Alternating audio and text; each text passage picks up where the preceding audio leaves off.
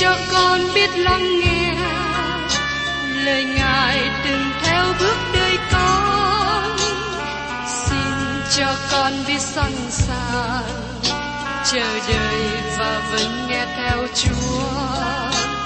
Xin cho con biết sẵn sàng thực hành lời chúa đã truyền ban Hân hoan chào mừng quý vị đến nghe chương trình Tìm hiểu Thánh Kinh. Đây là một chương trình học kinh thánh liên tục và hệ thống trong thời gian 5 năm. Chúng ta sẽ lần lượt khảo sát từ sáng thế ký cho đến khải huyền. Mục sư tiến sĩ McGee là người được Chúa dùng để sáng lập và thực hiện chương trình này. Ông tin rằng lời của Đức Chúa Trời có khả năng đáp ứng mọi nhu cầu cho tất cả mọi người trên thế giới, không phân biệt chủng tộc, văn hóa, trình độ tuổi tác hay phái tính. Ước mong quý vị theo dõi liên tục và giới thiệu cho thân nhân bạn hữu cùng đón nghe. Kính chào quý thính giả. Trong chương trình tìm hiểu Thánh Kinh hôm nay, chúng ta tiếp tục trong sách Tiên tri Esai. Trong Esai, đoạn 30 và 31, phần lớn nói đến hoàn cảnh địa phương hiện thời, và một phần của lời tiên tri này sẽ được xảy ra trong tương lai. Dương quốc miền Nam của Juda cần lắng nghe cách cẩn thận lời tiên tri này và đừng liên hiệp với Egypto, hay còn gọi là Ai Cập, để được giải cứu khỏi Assyria. Dương quốc miền Bắc của Israel đã làm một sự sai lầm khi bỏ qua lời cảnh giác của tiên tri. Vì thế, họ bị bắt lưu đày ở Assyria, như được kỹ thuật trong sách Các vua thứ nhì đoạn 17 câu 4. Đây là bài học tốt cho quân Dương quốc miền Nam, từ nơi những gì xảy ra cho Dương quốc miền Bắc. Trước hết, chúng ta cùng nghe lời khuyên của tiên tri là đừng liên hiệp với Egypto. Ở trong sách tiên tri Esai đoạn 30, câu 1 đến câu 7. Đức giê pha phán, khốn thai cho con cái bội nghịch, lập mưu chẳng bởi ý ta, kết ước chẳng cậy thần ta, hầu cho thêm tội trên tội. Chúng nó chưa hỏi miệng ta, há đã khỏi đi xuống Egypto để cậy sức mạnh của Pharaoh mà thêm sức cho mình và núp dưới bóng Egypto. Cho nên sức mạnh của Pharaoh sẽ làm sỉ nhục các ngươi, nơi ẩn náu dưới bóng Egypto sẽ trở nên sự xấu hổ các ngươi. Các quan trưởng dân đó đã tới Soam, sứ giả đã đến Hane, hết thải sẽ mắc cỡ vì một dân kia chẳng làm ích chi cho mình, chẳng cứu giúp, chẳng làm lợi, song làm cho mang hổ, mang nhuốc, gánh nặng về các thú vật phương Nam, trong xứ gian nan khốn khổ, tự xứ đó đến những sư tử đực, sư tử cái, rắn lục và rắn lửa bay.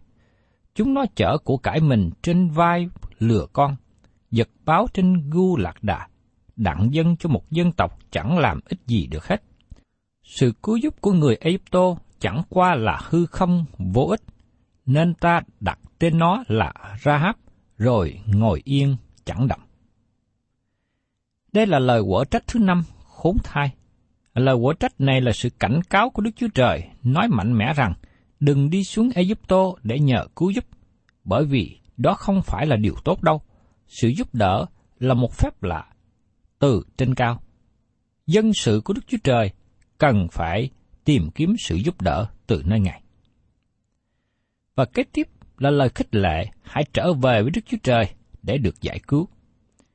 Trong Ê-sai đoạn 30 câu 15 nói rằng, Và Đức Sô Va là đấng thánh của Israel có phán như vậy, các ngươi sẽ được rỗi và trở lại và yên nghỉ, các ngươi sẽ được sức mạnh, và tại yên lặng mà trong cậy.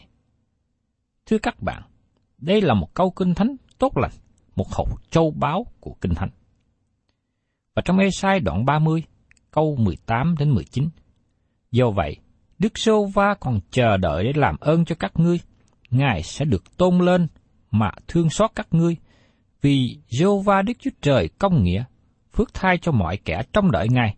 Vì dân này sẽ ở trong Siôn nơi Jerusalem, ngươi chẳng còn khóc lóc nữa. Khi ngươi kêu, Ngài chắc sẽ làm ơn. Mới vừa nghe ngươi, Ngài liền nhậm lời. Chúng ta cần học chờ đợi nơi Chúa. Ngày nay chúng ta đang chờ Chúa Giêsu tiếp trước chúng ta là những người thuộc về Ngài ra khỏi thế gian này. Chúng ta được nói cho biết rằng những ai chờ đợi nơi Chúa sẽ được sức mạnh. Các bạn không thể nào thúc đẩy Đức Chúa Trời. Ngài không làm việc cách vội vã. Có thể sự việc không xảy ra theo cách mà các bạn mong ước, hay sự việc không xảy ra theo cách mà các bạn sắp đặt. Nhưng xin hãy để Đức Chúa Trời giải quyết sự việc. Ngài biết cả một tương lai đời đời phía trước. Khi các bạn và tôi bước đi với Ngài, đời sống chúng ta sẽ dễ chịu hơn trên đất này. Tiếp đến, chúng ta thấy lời tiên tri, tuyên bố và Đức Chúa Trời sẽ giải quyết sự cuối cùng với Assyri. Trong mê sai đoạn 30, câu 31 đến 33. Vì Assyri sẽ nghe tiếng Đức Sô Va mà run sợ. Ngài sẽ lấy roi đánh Assyri, và mỗi khi Đức Sô Va lấy roi định đánh nó, thì người ta sẽ nghe tiếng trống và đàn cầm. Và trong những trận sa mạc, Đức Sô Va đã vung cánh tay mà tranh chiến cùng chúng nó. Vì Tophet đã sửa soạn từ xưa, sắm sẵn cho vua. Nó sâu và rộng, trên có lửa và củi thật nhiều, hơi thở Đức Sô Va như suối lưu hoàng nhúm nó. Asari là kẻ thù cuối cùng của Đức Chúa Trời trong thời kỳ đại nạn. Tô Phết là nơi ở trong trũng của con trai Himnom thực hiện việc thờ hình tượng một cách tồi bại. Họ dâng các con cái nhỏ làm của lễ thiêu. Đó là một nơi rất tệ, giống như hồ lửa vậy. Vua được đề cập ở đây biểu tượng cho con thú và tiên tri giả, như trong sách Khải Quyền đoạn 20 câu 10 nói rằng, còn ma quỷ là đứa đã dỗ dành chúng thì bị quăng xuống hồ lửa và diêm. Trong đó đã có con thú và tiên tri giả rồi. Chúng nó phải chịu khổ cả ngày lẫn đêm cho đến đời đời. Và tiếp đến trong Ê-sai đoạn 31, lời tiên tri cảnh giác dân sự một lần nữa là đừng có tìm kiếm sự giúp đỡ từ Egypto, nhưng hãy tin cậy vào Đức Chúa Trời bảo vệ Jerusalem. Nhưng bởi vì sự dồn ép và nguy hiểm dân Israel hướng về Egypto để nhờ sự giúp đỡ. Vì thế, tiên tri Esai cảnh các dân Juda về sự vô ích của sự giúp đỡ đó. Trong tương lai, dân Israel sẽ xoay qua sự giúp đỡ sai lầm. Họ nương cậy vào kẻ chống lại Đấng Christ và Đức Chúa Trời cảnh giác họ tại đây. Đức Chúa Trời đón phạt những ai tìm kiếm sự giúp đỡ từ bên ngoài thay vì nhờ cậy nơi Ngài. Mời các bạn cùng xem tiếp trong Esai đoạn 31, câu 1 đến câu 3. Khốn thai cho những kẻ xuống Ai Cập đặng cầu cứu nhờ những ngựa, cậy những xe binh vì nó nhiều, và những lính kỵ vì nó mạnh, mà không ngó về đấng thánh của Israel và chẳng tìm cầu Đức giê va Nhưng mà, Ngài cũng là khôn sáng, ấy chính Ngài là đấng giáng tai vạ, chẳng hề ăn lời mình. Ngài dấy lên nghịch cùng nhà kẻ dữ và nghịch cùng kẻ giúp bọn gian ác. Và người Egypto là loài người, không phải là Đức Chúa Trời. Những ngựa nó chỉ là xác thịt, không phải là thần. Khi Đức Sô Va sẽ giang tay ra, tức thì kẻ giúp sẽ vấp, kẻ được giúp sẽ ngã, cả hai đều diệt mất. Thưa các bạn, đây là lời quở trách khốn thai thứ năm nó công bố đến những người xuống Egypto để tìm kiếm sự giúp đỡ. Đây là một sứ điệp cho các bạn và tôi. Khốn thai cho các bạn và tôi khi chúng ta quay khỏi Đức Chúa Trời và tìm kiếm sự giúp đỡ từ vật chất hay con người. Xin các bạn đừng hiểu lầm tôi nghe. Ngài không muốn chúng ta ra khỏi thế gian này và sống tại đó. Đức Chúa Trời mong muốn chúng ta trở nên hữu lý. Nhưng liên hệ về sự giúp đỡ, chúng ta cần nương cậy Đức Chúa Trời trước nhất. Các bạn thân mến, hiện nay các bạn tìm kiếm sự giúp đỡ từ nơi đâu? Có phải từ nơi ngân hàng, hay từ nơi những người có quyền thế? Trước đây, tôi có nhận được thư của một vài người hỏi tôi về những gì nên làm trong một số hoàn cảnh xảy ra. Tôi không biết phải làm gì với nhiều vấn đề khó khăn xảy đến cho đời sống của tôi. Dù rằng thật tốt nếu cầu hỏi người khác để cho lời cố vấn. Nhưng khi phân tích đến điểm cuối cùng, chúng ta cần phải đến với Đức Chúa Trời để cầu xin sự giúp đỡ. Tác giả thi viên viết như sau. Kẻ này nhờ cậy xác cổ, kẻ khác nhờ cậy ngựa. Nhưng chúng tôi nhờ cậy danh Jehovah là Đức Chúa Trời chúng tôi. Trong Thi Thiên, đoạn 20 câu 7. Những người theo triết lý vật chất nói rằng, thật là khôn ngoan khi tin cậy vào thị trường chứng khoán, tin cậy vào việc đầu tư, tin cậy vào việc làm ăn. Điều này giống như sự tìm kiếm sự giúp đỡ từ Egypto. Hầu hết mỗi người trong chúng ta có một số nơi giống như Egypto mà chúng ta nương cậy vào để được sự giúp đỡ. Dân Israel đứng trước sự khó khăn, họ không nhìn lên Đức Chúa Trời và tìm kiếm sự giúp đỡ từ nơi Ngài. Vì họ không tin cậy Ngài, nên họ quay sang tìm kiếm sự giúp đỡ từ bên ngoài, bởi vì nó phô bại sức mạnh vật chất. Và trong Ê-sai đoạn 31, câu 4 câu 5 nói tiếp. Vì Đức Sô Va đã phán cùng ta rằng, như sư tử hoặc sư tử con bắt được mồi và gầm thét, mặc dù bọn chăn chiên nhóm lại thành đoàn, nó cũng chẳng thấy kêu mà rùng, chẳng thấy động mà sợ. Đồng một thể, Đức Sêu Va dạng quân sẽ xuống đặng đánh trận trên núi Siôn và trên đồi nó. Như chim bay luyện thể nào, đồng một thể, Đức Sêu Va dạng quân sẽ che chở Jerusalem. Ngài sẽ che chở và cứu vớt cho, sẽ vượt qua và gìn giữ cho. Đức Chúa Trời nói rằng, Ngài sẽ bảo vệ và gìn giữ Jerusalem trong những ngày của vua Ezechia như chúng ta sẽ thấy. Đức Chúa Trời bảo đảm chắc với họ rằng quân Assyri sẽ không lấy được thành Jerusalem. Và trong Esai đoạn 31, câu 6 câu 7. Hỡi con cái Israel, vậy hãy trở lại cùng đấng mà các ngươi đã giấy nghịch cùng. Vì trong ngày đó, ai nấy sẽ bỏ thần tượng mình bằng bạc, bằng vàng, là đồ các ngươi dùng chính tay mình mà phạm tội.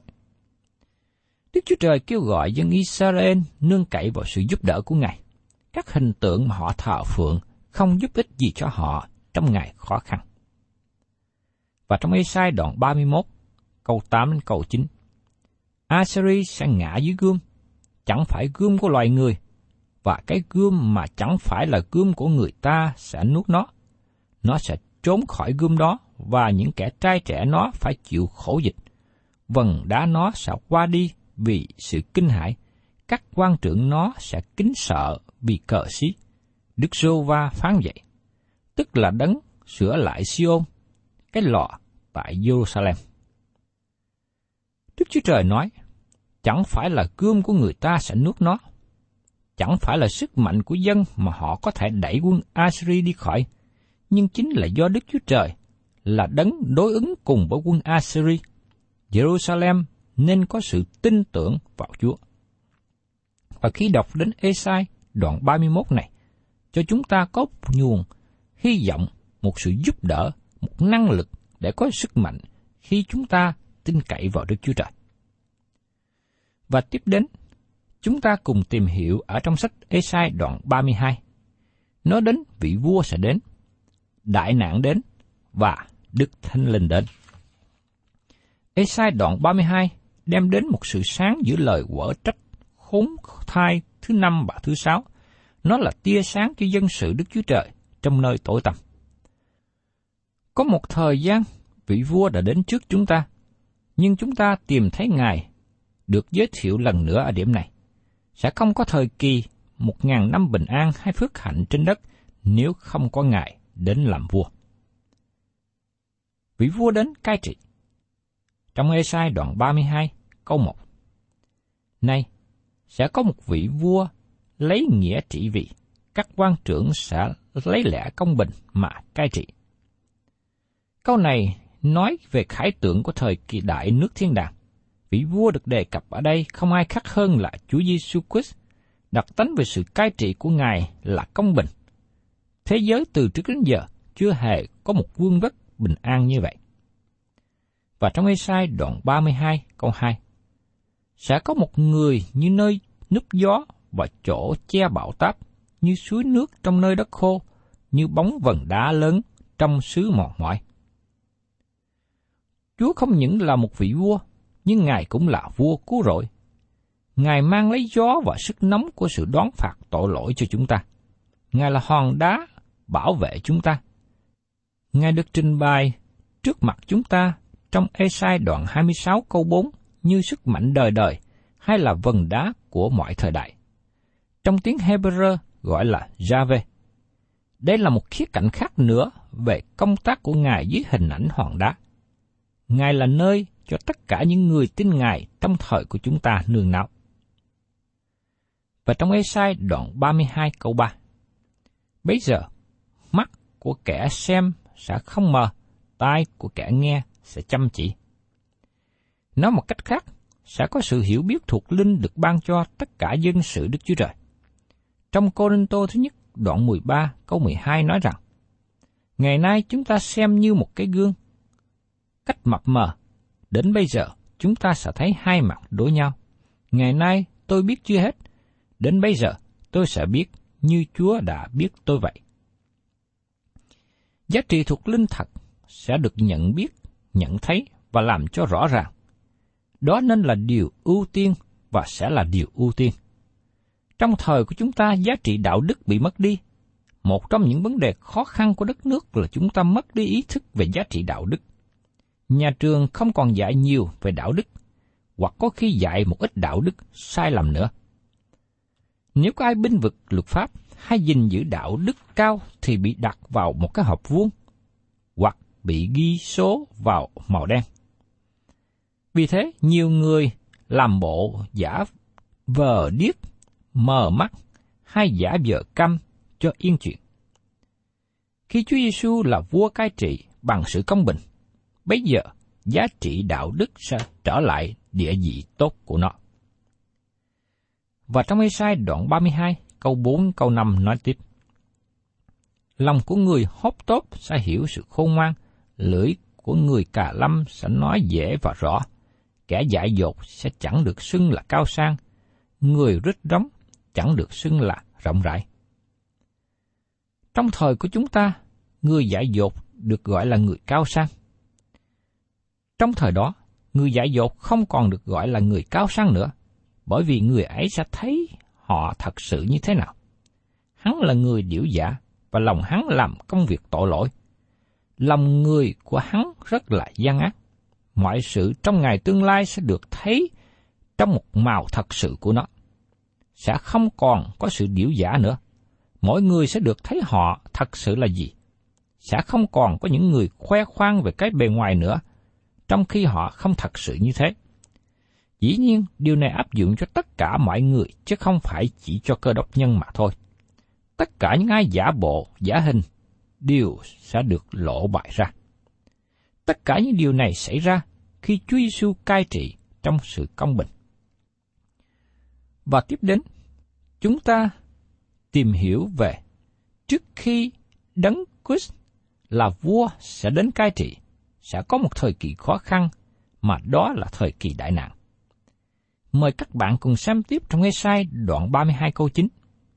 Hỡi những đàn bà sung sướng, hãy dậy mà nghe tiếng ta. Hỡi những con cái không hay ho, hãy để tai nghe lời ta. Tại sao Esai nói điều này?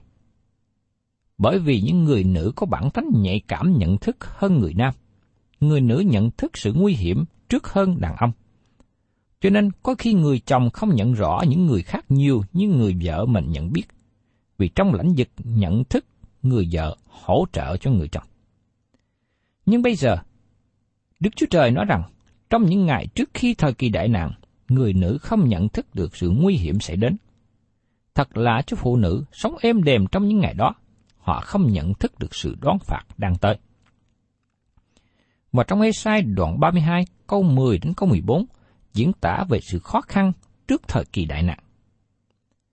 Trong một năm và mấy ngày nữa, các ngươi là kẻ không lo lắng sẽ đều run rẩy vì mùa nho sẽ mất và mùa gặt không có nữa.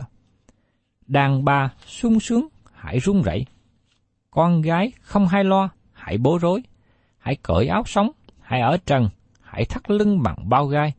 Chúng nó sẽ đấm ngực vì đồng tiền màu mỡ và cây nho sai trái.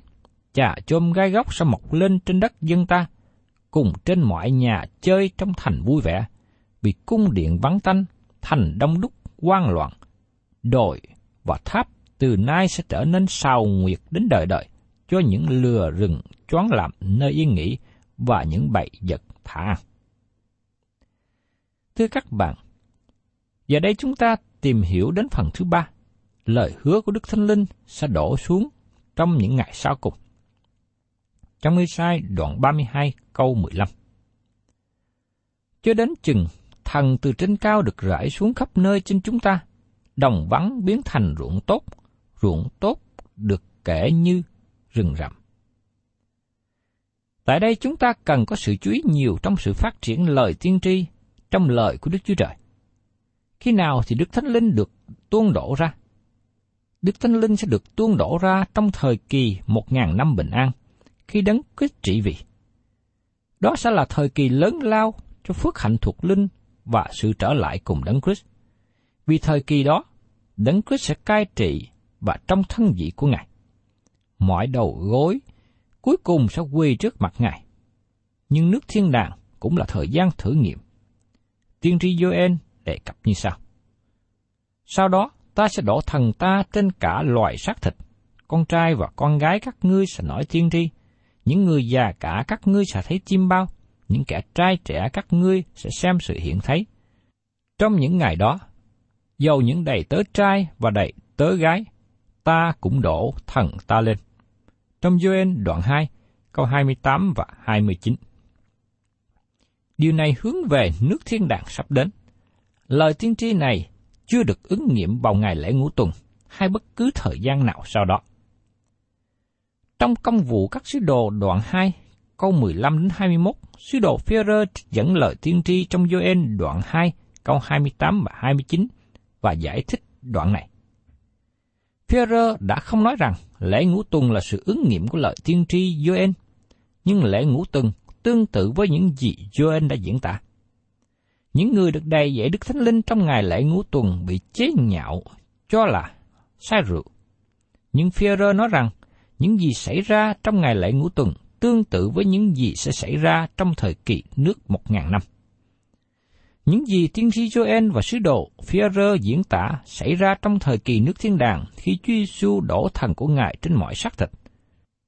Trong ngày lễ ngũ tuần, Đức Thánh Linh chỉ được tuôn đổ trên một số ít người, và điều tương tự như thế sẽ xảy ra trong thời kỳ một ngàn năm.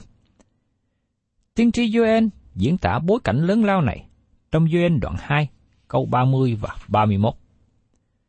Ta sẽ tỏ ra sự lạ trong các tầng trời và trên đất, tức là máu lửa và những trụ khói. Mặt trời sẽ đổi ra tối tăm, mặt trăng ra máu, trước khi ngày lớn và kinh khiếp của Đức Sô Va chưa đến. Các bạn thấy đây là những dấu hiệu lớn chưa được xảy ra. Xin các bạn chú ý đến điều Joel diễn tả. Ta sẽ đổ thần ta trên cả loại xác thịt. Con trai và con gái các ngươi sẽ nói tiên tri những người già cả các ngươi sẽ thấy chim bao. Ngày nay những người trẻ chưa ứng nghiệm lời tiên tri này, và những người về hưu, những người già, bây giờ hiện đang ở trong trại dưỡng lão. Những điều này chưa xảy ra trong ngày lễ ngũ tuần, cũng như chưa xảy ra trong ngày hôm nay. Lời tiên tri này hướng về nước thiên đàng sắp đến. Thật là nguy hiểm khi có một số người nào đó dùng một vài câu kinh thánh và cố gắng xây dựng một hệ thống tiên tri. Chúng ta cần để lời của Chúa nói chuyện với chúng ta, từ phần này đến phần khác. Đó là cách Ngài muốn làm. Đó là cách thức Đức Chúa Trời ban cho chúng ta. Thân chào tạm biệt quý thính giả và xin hẹn tái ngộ cùng quý vị trong chương trình tìm hiểu Thánh Kinh kỳ sau. Chúng ta sẽ tiếp tục sách tiên tri Esai.